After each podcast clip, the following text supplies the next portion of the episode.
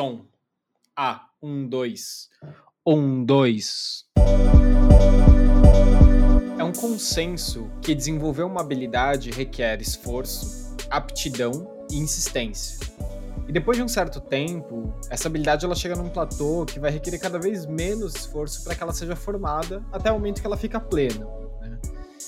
Mas eu vejo que existem certas habilidades que independe de quanto esforço ou quanto você insiste para desenvolver, ela sempre vai requerer mais esforço.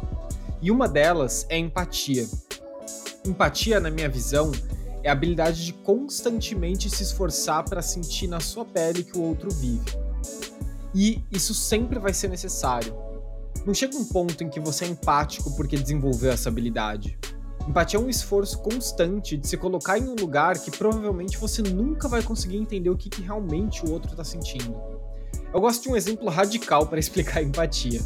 Eu, como um homem hétero e cis, eu jamais vou saber o que é estar grávida.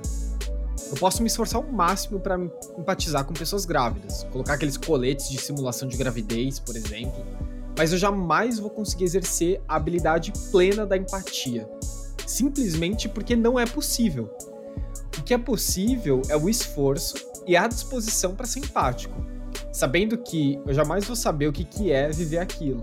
Então, empatia pra mim é aquela habilidade que você tem que ficar a todo momento se colocando em uma zona de desconforto pra exercê-la.